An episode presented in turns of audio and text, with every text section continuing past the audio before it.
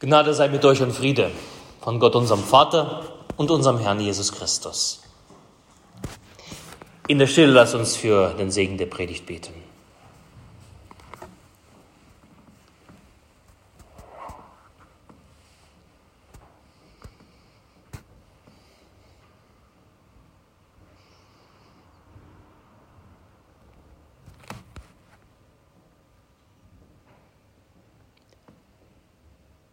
Herr, dein Wort ist meines Fußes Leuchte und dein Licht auf meinem Wege. Amen. Ich habe meine Predigt genannt, das ungehemmte Gebet. Kennst du diesen Moment, wenn du, wo du dich fragst, warum das Gebet so stockt und nicht so richtig will, gehemmt ist? Wenn Gott nicht antwortet, wenn das Gebet, als ob es bis zur Decke geht und dort hängen bleibt, die Decke nicht durchbricht, dann schweigt Gott und du fragst dich, warum? Gott lässt sich nicht bewegen. Es ist ein schwieriges Thema und darauf gibt es keine einfache Antwort, warum Gott Gebet nicht beantwortet oder schweigt aus unserer Perspektive. Darum nähert sich die Heilige Schrift in dieser Frage aus unterschiedlichen Richtungen. In dem Evangelium haben wir gehört von einem Gebet, das unverschämt ist, das dreist ist, das klopft, das fordert. Und heute lernen wir von Daniel, von dem Glaubensmann, von dem Gebetsmann aus den Zeiten des Alten Testaments über das Gebet. Daniel, einer der Juden, die aus ihrer zerstörten Heimat Jerusalem ins Exil nach Babylon verbannt wurden, Daniel, der Mann des Gebetes. Nicht mal eine Androhung einer Todesstrafe durch die Löwen in einer Grube kann Daniel davon abhalten, dreimal auf die Knie zu gehen, dreimal zu beten zu Gott zu rufen. Beten und alles, was mit Beten zu tun hat, können wir von Daniel lernen. Darum lese ich uns heute vom Predigtext aus Daniel Kapitel 9 vor. Wir lesen, ich betete aber zu dem Herrn, meinem Gott, und bekannte und sprach, Ach Herr, du großer und schrecklicher Gott, der du Bund und Gnade bewahrt hast, bewahrst denen, die dich lieben und deine Gebote halten. Wir haben gesündigt, Unrecht getan, sind gottlos geworden und abtrünnig geworden. Wir sind von deinen Geboten und Rechten abgewichen. Ach Herr, um aller deine Gerechtigkeit willen, wende ab deinen Zorn und Grimm von deiner Stadt Jerusalem und deinem heiligen Berg. Denn wegen unserer Sünden und wegen unserer Missetaten, Missetaten unserer Väter, trägt Jerusalem und dein Volk Schmach bei allen, die um uns her wohnen. Und nun, unser Gott, höre das Gebet deines Knechtes und sein Flehen. Lass leuchten dein Angesicht über dein zerstörtes Heiligtum um deinetwillen, Herr. Neige deine Ohren, mein Gott, und höre. Tu deine Augen auf und sieh an die Trümmer und die Stadt, die nach deinem Namen genannt ist. Denn wir liegen vor dir mit unserem Gebet und vertrauen nicht auf unsere Gerechtigkeit, sondern auf deine große Barmherzigkeit. Ach Herr, höre, ach Herr, sei gnädig, ach Herr, merk auf und handle. Säume nicht, um deinetwillen, mein Gott, denn deine Stadt und dein Volk ist nach deinem Namen genannt. Der Herr segne an uns dieses Wort.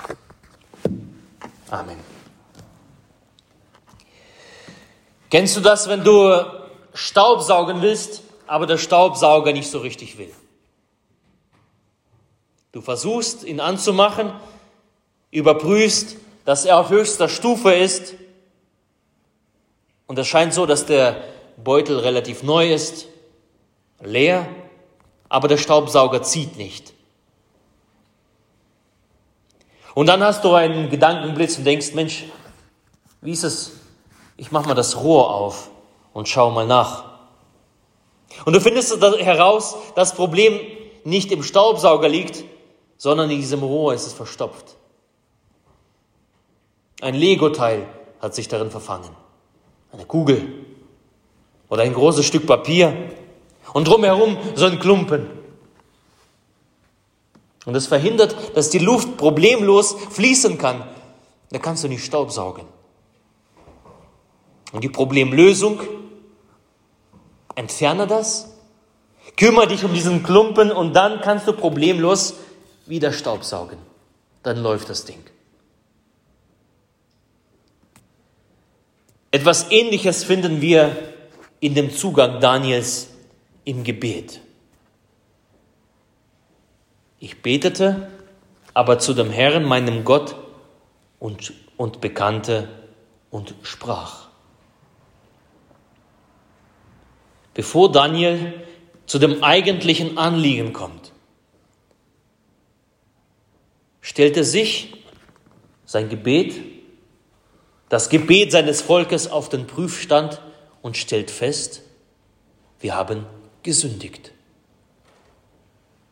Wir haben Unrecht getan, sind gottlos geworden und abtrünnig. Wir sind von deinen Geboten und Rechten abgewichen. Daniel stellt eine Schuld fest. Die Beziehung zu Gott ist gestört. Wisst ihr, das Gebet ist keine Zauberformel, mit der man, mit dem man sich von Gott Wünsche erfüllen lassen kann, wie von einer guten Fee im Märchen. Das Gebet ist auch nicht eine bloß innerliche Achtsamkeitsübung, in die ich mich dann versinke und, äh, versinke und dort verweile. Das Gebet, sagt Johannes Brenz, ein Reformator, das Gebet ist ein Reden des Herzens mit Gott. Das Gebet ist ein Reden des Herzens mit Gott. Also Gebet hat etwas mit Beziehung zu tun. Ein Gebet, das sind Worte, die aus dem tiefsten Herzen entspringen im Angesicht Gottes. Das Gebet ist ein Beziehungsgeschehen zwischen Mensch und zwischen Gott. Und das Gebet fließt hin und her nach oben und nach unten. Und eine Beziehung braucht einen freien Kanal. Das kennt ihr bestimmt. Wenn etwas im Argen liegt, dann stockt die Beziehung zum Ehepartner, zu einem guten Freund. Wenn da irgendwas im Argen liegt, dann geht die Kommunikation nicht so glatt. Der Kanal ist nicht frei. Sünde und Verfehlung sind ein Hindernis in der Kommunikation zwischen Gott und Mensch. Wie ein Klumpen liegt die Sünde in dem Kanal zwischen mir und Gott. Und da ist keine Kraft dahinter im Gebet. Daniel stellt dies fest für sich, für sein Volk und richtet an Gott dieses Bekenntnis Er spricht von Schuld. Wir haben gesündigt, Unrecht getan. Wir sind gottlos geworden, Gott. Es liegt etwas Arges in Beziehung zwischen dir und uns. Da ist ein Klumpen, durch den wir nicht durchkommen.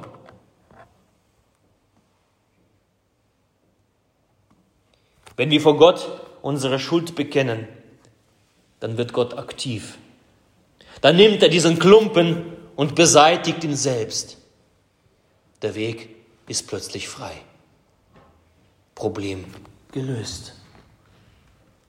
Und nun, unser Gott, höre das Gebet deines Knechtes und sein Flehen. Das Interessante, dieses und nun. Nach einem Bekenntnis, nach einem Schuldbekenntnis spricht äh, Daniel und nun. Und nun ist wie ein Befreiungsschlag. Wie ein Tor, wie eine Pforte zu einem Gebet, das zu Gott fließt. Daniel kann aufgeräumt und gereinigt sprechen und bitten, neige deine Ohren, mein Gott, und höre, tu deine Augen auf. Das Beziehungsgeschehen ist wieder da. Es ist geheilt. Ach Herr, höre, ach Herr, sei gnädig, ach Herr, merk auf und handle. Das kommt nach diesem und nun. Das Schuldbekenntnis eröffnet Daniel den Zugang zu seinem Gott, sodass er mit Freimut sagen kann, denn wir liegen vor dir mit unserem Gebet und vertrauen nicht auf unsere Gerechtigkeit, sondern auf deine große Barmherzigkeit. Die Beziehung zu Gott, die hergestellte Nähe, lässt Daniel vor Gott verweilen und ohne Störung Gott im Ohr liegen und darauf vertrauen, dass er ihn hört. Und was für Daniel gilt, ihr Lieben, das gilt auch für uns. Wie es in dem Brief an die Hebräer im Kapitel 10, Vers 19 heißt, weil wir denn nun, Brüdern und Schwestern, durch das Blut Jesu den Freimut haben zum Eingang in das Heiligtum, so lasst uns hinzutreten mit wahrhaftigem Herzen, in der Fülle des Glaubens, besprengt in unseren Herzen und los von dem bösen Gewissen und gewaschen am Leib mit reinem Wasser. Und hier spiegelt sich das Ostergeschehen wieder. Der Tod und Auferstehung Jesu Christi. Dadurch haben wir als Christen und als christliche Gemeinde einen Zutritt mit Freimut.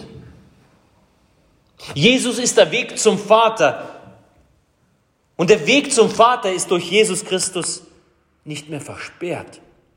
Durch sein Blut, durch sein Sterben, durch die Vergebung der Sünde. Ist mein Gebet kraftlos, ist meine, das, geht es nur bis zur Decke, so können wir zu unserem Hohepriester Jesus Christus kommen, der uns immer da vertritt und das Arge bekennen. Und der Kanal ist frei. Jesus stellt die ungestörte Verbindung wieder her, stellt die Beziehung wieder her, wenn wir ihm unsere Schuld und Sünde bekennen, ihm entgegenbringen, bereuen. Auch ich habe eines Tages mal beten gelernt als kleines Kind. Meine Mutter hat mir das Beten beigebracht und sie sagte stets, wenn du zu Gott kommst, ihn anrufst, bevor du etwas erbittest, bitte um Vergebung. Dann ist der Kanal frei für das Reden des Herzens mit Gott. Bitte um Vergebung. Lass Jesus die Sündenblockade durch sein heiliges Blut beseitigen. Und du kannst nun frei heraus das tun, was Daniel tat. Gott sein Herz ausschütten. Ah Herr, höre. Ah Herr, sei gnädig. Ach Herr, merk auf und handle. Und dies gilt auf allen Ebenen. Für dein persönliches Gebet, für das Gebet der Kirche, für das Gebet eines Volkes. Eine Reue und Umkehr schaffen Raum für ein freies, ungehemmtes Gebet. Ein Sündenbekenntnis ermöglicht ein Gebet wie das des Gebetsmannes Daniel. Denn wir liegen vor dir mit unserem Gebet und vertrauen nicht auf unsere Gerechtigkeit, sondern auf deine große Barmherzigkeit. Und der Friede Gottes der Höhe ist als alle Vernunft. Er bewahre eure Herzen und eure Sinne in Christus Jesus. Amen.